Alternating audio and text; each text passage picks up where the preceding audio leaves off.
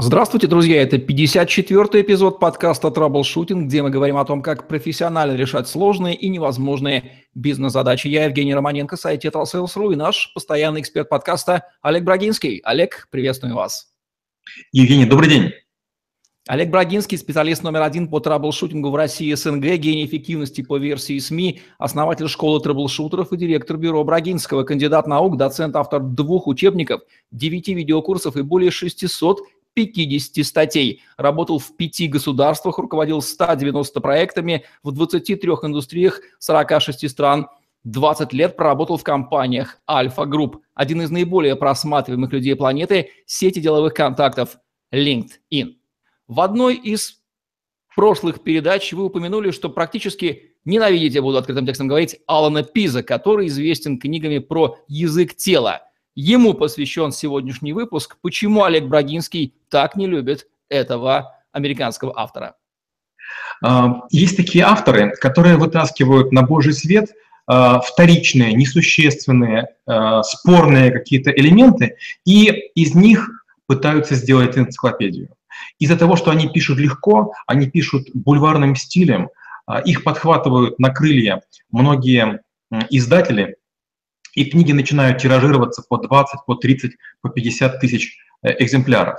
И это приводит к тому, что вокруг появляется много людей, способных читать других по всяким жестам. И интрига состоит в том, что если вы знаете язык мимики, жестов и тела, обычно вы собираете минимум 7 признаков воедино для того, чтобы сделать кратковременное предположение о возможном настроении, поведении или будущей реакции человека. Но Аумпин сказал, если руки сжал, значит у тебя закрытая поза. Но это означать может все, что угодно. И вот это очень обидно, понимаете? Когда, допустим, вам скажут, что м, температура замерзания вообще всех материалов на планете Земля – это 0 градусов. Чушь собачья, только вода замерзает при нуле. Есть многие металлы, которые замерзают и выше, и ниже.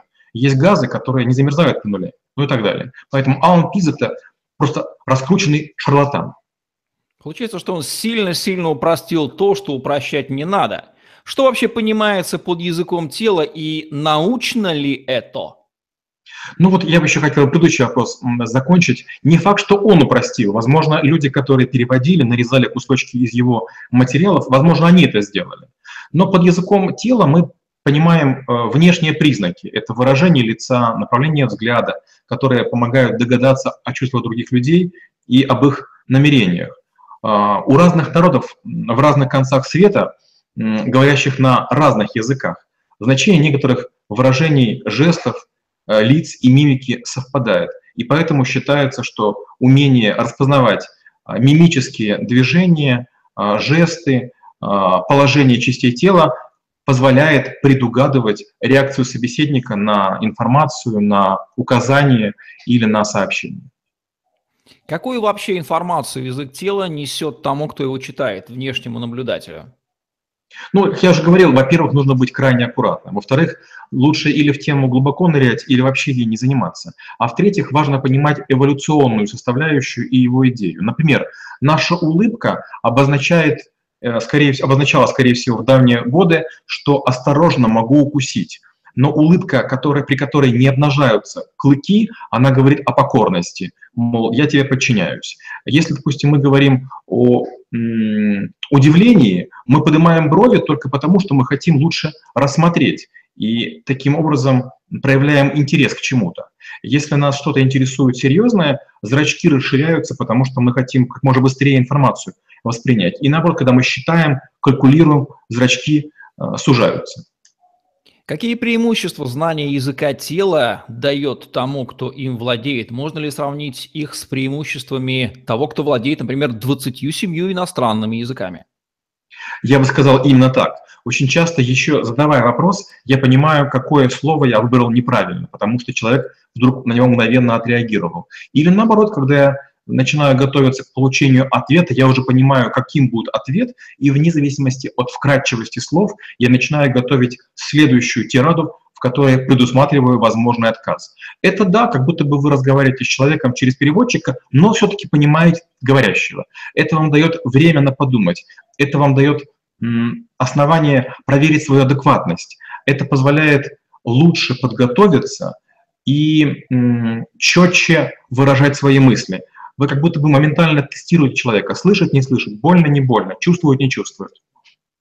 Верно ли то, что человек разговаривает на языке своего тела подсознательно, и можно ли достичь состояния, в котором осознанно контролировать проявление своего тела, по крайней мере, не выдавать лишней информации своему визави, а в идеале, если мы имеем дело с хитрым манипулятором, человеком, желающим ввести нас в заблуждение, использовать прям такие контрприемы, провоцировать, делать такие вещи, которые вводят реально в заблуждение и блокируют понимание нашим партнерам нас. Вы не поверите, но вот э, знаете, как отличить человека высокого уровня от не очень высокого уровня? Человек высокого уровня не, не задумает в течение дневного времени ковыряться в носу. А человек не очень высокого уровня, рано или поздно он потянется в носу ковыряться. И вот время контроля до этого первого жеста будет буквально 20 минут 30. Причем, опять же, это легко посмотреть, когда вы стоите в пробках машине. Если глянуть, чем занимаются люди, то они обычно занимаются двумя вещами. Первое – смотрят смартфоны, второе – ковыряются в носу. Так вот, люди достойные, люди высокого положения, они этого не делают. Контролировать себя длительный срок почти невозможно. Можно отрепетировать некую речь, поставить некие жесты и в конкретной контрольной ситуации, наподобие такого мини-эксперимента, лабораторной ситуации, продемонстрировать нужные навыки. Но, как мы уже говорили, замерзший человек, недовольный, уставший, из него нутро прет. И он быстро дает паразитные жесты, которые показывают рассогласование деятельности ментальной с деятельностью э, двигательной. Обязательно ли для качественного чтения языка тела человека наблюдать воочию визуально? Или, может быть, по картинке, вот как, например, мы с вами, тоже можно вполне достоверно определить, что человек в данный момент переживает и как он это демонстрирует?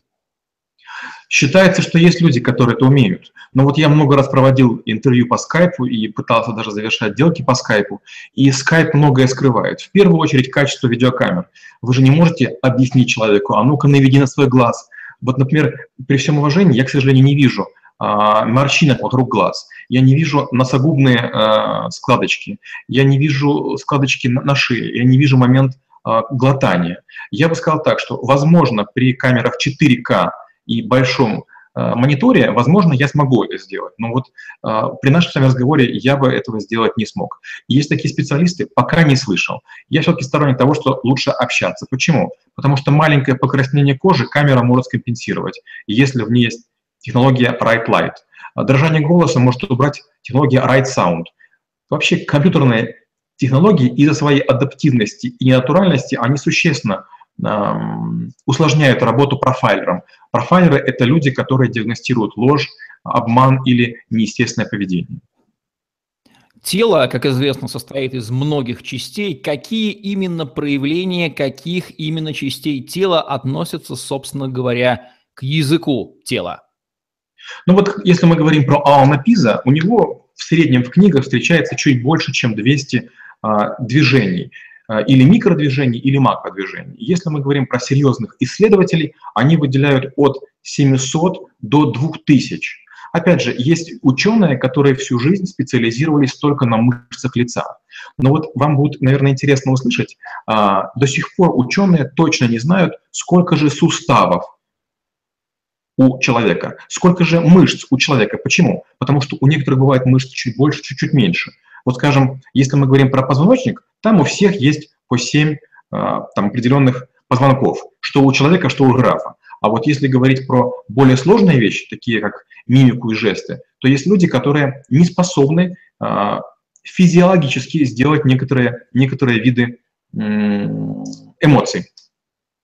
Я не знаю, сколько конкретно состояний эмоций физиологи и те, кто изучает эту сферу, в человеке перечисляют, но можно хотя бы приблизительный перечень назвать тех состояний, ну там гнев, злость, доброжелательность, радость, что еще, что можно прочитать по языку тела. Ну, тут, опять же, не так все просто. Первое, нужно понять расу, с которой мы будем иметь дело, потому что разные скулы, разные глаза, разная конструкция носа. Второе, нужно понимать, что женщины владеют языком тела больше. Третье, дети и молодые люди проявляют себя менее подконтрольно, поэтому э, у них э, многое читается проще.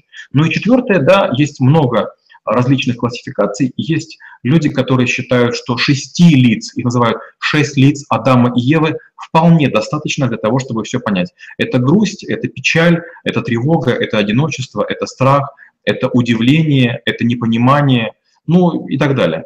А есть люди, которые доводят это количество до 1024. Они говорят, что вот есть серьезная разница между быстрым удивлением и долгим удивлением, между глубокой радостью и минутной радостью, между счастьем секундным и счастьем планетарным.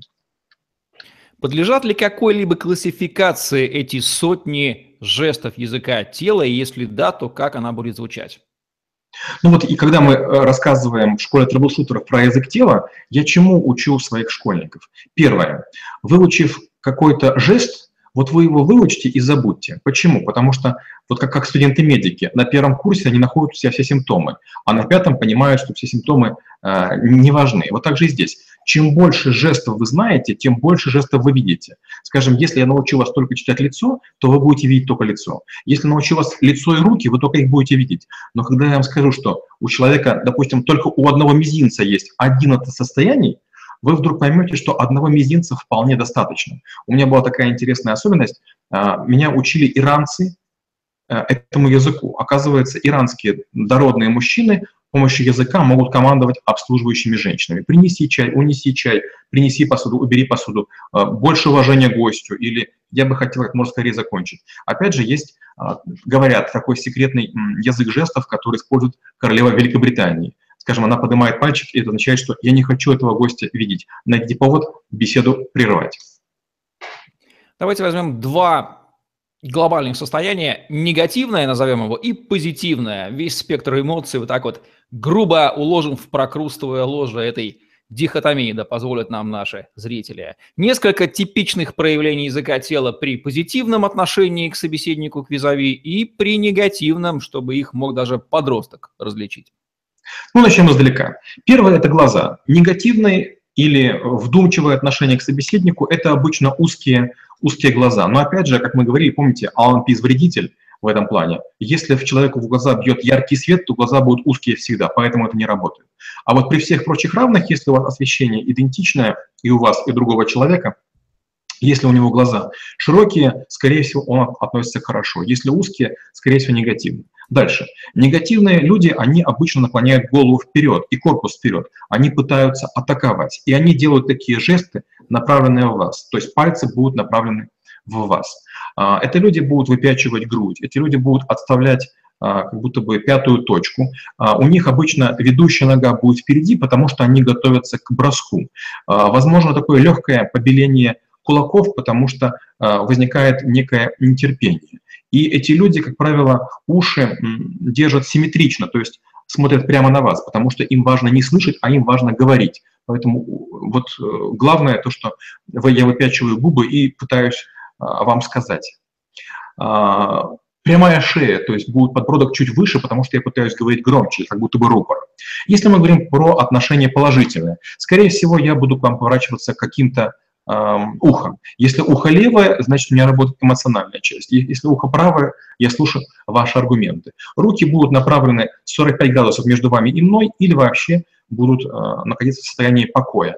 Я, скорее всего, буду откинут, буду облокочен, и вся спина будет прислонена ко мне. Ноги будут поставлены таким образом, что я не смогу в одно движение встать.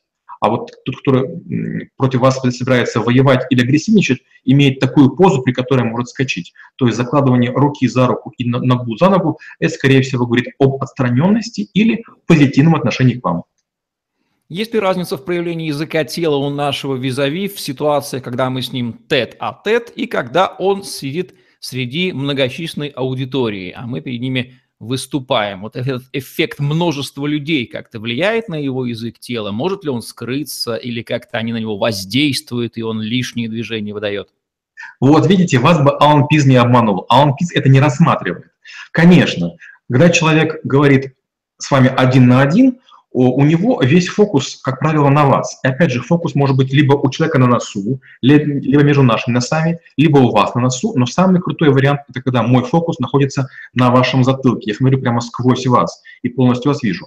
В том случае, когда человек находится в окружении других лиц, он, э, к сожалению, вынужден играть для всех. И вот тут, кстати, очень хорошо видно, кто позер, а кто не позер.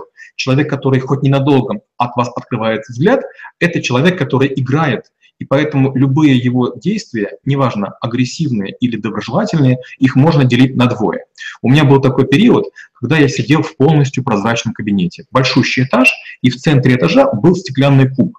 И вот пару раз ко мне приходили там всякие сложные, там, грозные дядечки, которые пытались на меня наехать. И вдруг они были не способны наезжать, только потому, что вокруг были прозрачные стены и сидело невероятно большое количество людей. Поэтому я думаю, что один на один или при всех есть большая разница. Можно ли натренировать язык, а, навык чтения чужого языка тела неосознанно, чтобы мгновенно его использовать и мгновенно корректировать свои действия, считывая реакцию человека, дабы эффективнее с ним взаимодействовать?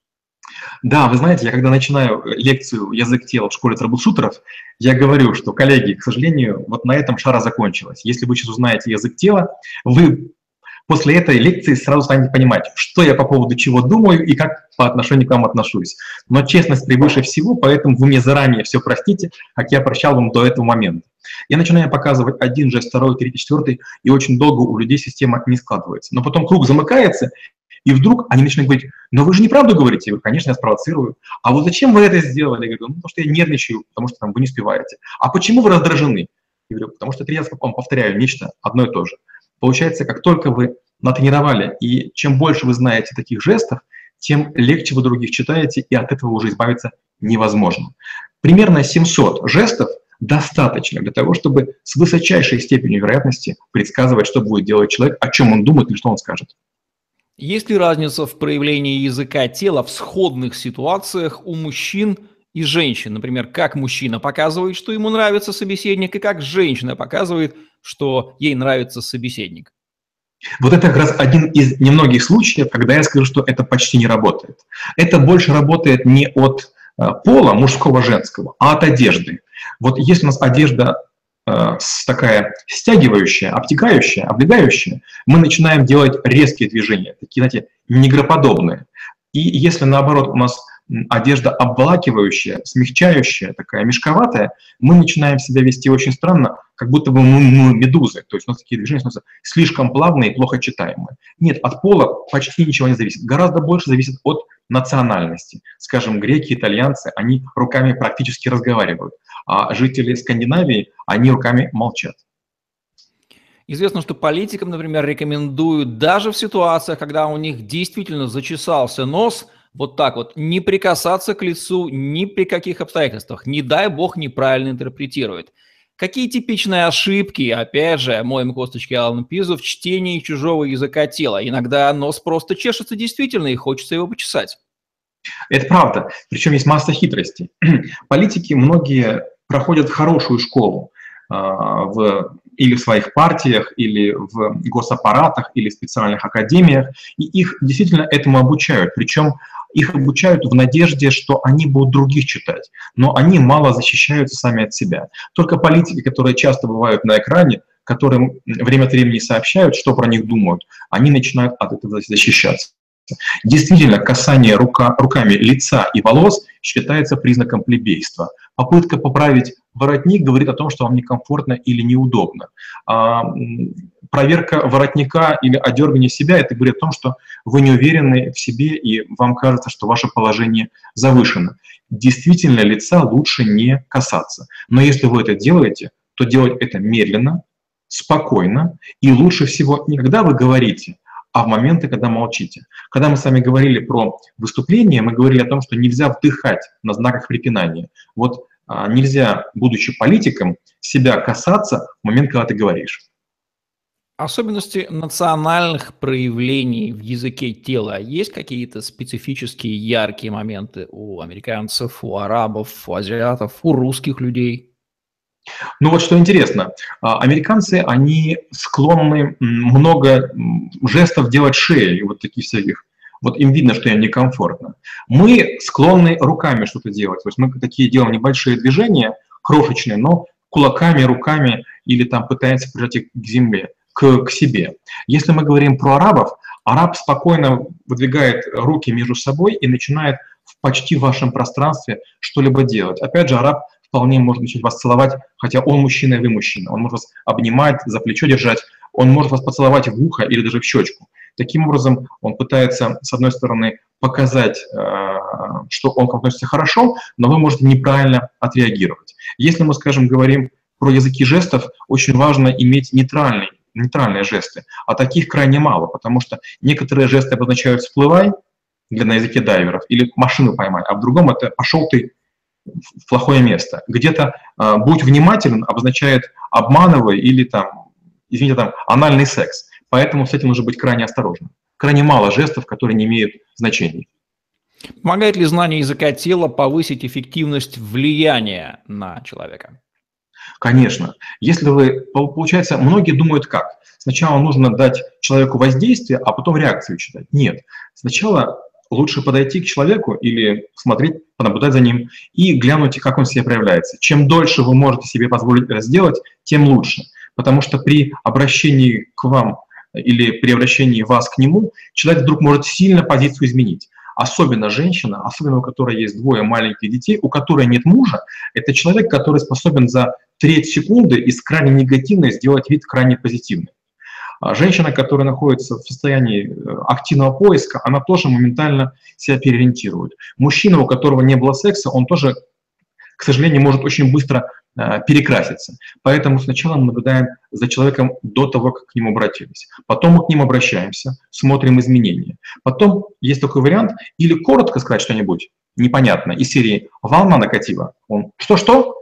И вот в эту секунду вы можете читать. Или наоборот, долго о чем-то рассказывать, чтобы он потерял нить разговора и почувствовал себя неловко. И после каждой итерации вопрос-ответ или сообщение-восприятие вы должны себя переоценивать и максимум выводов делать как можно позже.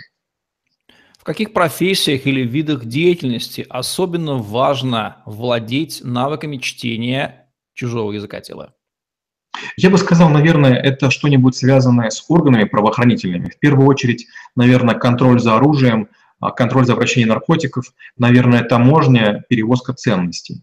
Второе – это, наверное, проверка адекватности людей а, в случае, не знаю, вождения, потому что человек может сесть за руль и короткое время себя контролировать, а потом будет хулиганить или как себя плохо вести. А, опять же, если мы говорим про студентов и про школьников. Можно вполне выучить некий билет или списать его по бомбе, а потом э, там, двумя-тремя вопросами полностью завалиться. Вот важно очень чувствовать людей. Детские садики, безусловно. Детки, они еще не умеют себя правильно проявлять, у них много паразитных движений, но, с другой стороны, это возможность для опытного взрослого ребенка корректировать на ранней стадии. Приведите несколько примеров из вашей практики, когда знание вами языка тела помогло либо быстро достичь ошеломительных результатов, либо избежать какой-то крупной потери или убытков. Конкретный пример. Была некая ситуация, переговоры, меня пригласили, это было в другой стране, и я вдруг понял, что э, вот все наши доводы не воспринимаются другой стороной. Там был некий один человек, на которого вообще никто не смотрел. И этот человек прямо как будто бы не присутствовал. Но из-за того, что все остальные между собой переглядывались, я понял, что, скорее всего, он самый весомый, самый сильный. В какой-то момент я на него переключился и сказал, а вот скажите, мне показалось, что вот вы сомневаетесь. Я как будто бы вызвал его на себя, и потом весь разговор был только с ним. Все остальные сникли, и прям было видно, что он точно главный, потому что всем остальным уже делать было нечего. Это был хороший вариант. И был другой вариант. Я вел некие переговоры, я еще был молодой, мы говорили о крупнейших суммах, мне показалось, что я блистал. А потом а, все закончилось плохо, мне объяснили, послушай, ты никому не давал говорить, ты настолько продавал свой товар, что у всех вызвал аллергию. И я уже потом, через долгие годы, я понял, на кого я как влиял. Были люди более опытные, более богатые, более солидные, а я на них пытался нападать и был к ним слишком близко. Я буквально на них брызгал слюной и вот не смог прочесть их жесты, а они пытались от меня отходить в сторону, а я за ними следовал. Под финал, Олег, дайте несколько хороших рекомендаций по работе с языком тела, по его изучению, по его пониманию, по его интерпретации, как с чужим, так и своим. Ну, первое. Нужно запомнить, что мы не симметричны. И поэтому есть левая сторона и правая сторона. Попробуйте взять книгу или какой-то лист бумаги и посмотреть на свою сторону левую отдельно, на свою правую отдельно. И вот та сторона, на которой у вас будет уголок губ или выше, или ниже, существенно. Вот та, скорее всего, будет вашей ведущей. То есть поймите, как вы выглядите. А, если вы сможете поставить зеркало, вы увидите всегда как будто бы две левых стороны или две правых стороны. Попробуйте понять, какое из этих изображений вам больше нравится. Другим покажите. Или сделайте флип на компьютере. Сфотографируйте себя и потом э, переверните а, лицо. И вы поймете, какой стороной лучше садиться, будучи переговорщиком. Обычно я рекомендую, что лучше продает левое плечо. Не садитесь напротив, а садитесь левым плечом, чтобы вы вместе шли в какую-то сторону. Это первое. Второе. Надевайте улыбку загодя. То есть попробуйте чуть-чуть сощурить глаза, улыбнуться и вспомните что-нибудь хорошее или приятное, чтобы к моменту, когда вас увидели, не было момента появления улыбки. И второе, научитесь улыбку сдувать. Она должна у вас пропадать быстро, но тепло. Не то, что вы только что были растянуты улыбки, но разная исчезла. Вот два момента, когда улыбка возникает или пропадает, обычно у большинства людей вызывают отторжение. Поэтому загодя одевайте и мяг- мягко снимайте. Ну что же, вот так вот протуберанцы солнца Алана Пиза несколько померкли или даже сникли в схватке с бескомпромиссной компетенцией Олега Брагинского в отношении языка тела. Вы сами все слышали в подкасте «Траблшутинг», где мы говорим о том, как профессионально решать сложные и невозможные бизнес-задачи. Олег Брагинский, Евгений Романенко были с вами. Ставьте лайк, подписывайтесь на наш YouTube-канал, чтобы не пропустить новые ежедневные видео – с вашими любимыми экспертами. Изучайте язык тела, это не повредит. Удачи вам, всем пока. Спасибо и до встречи через неделю.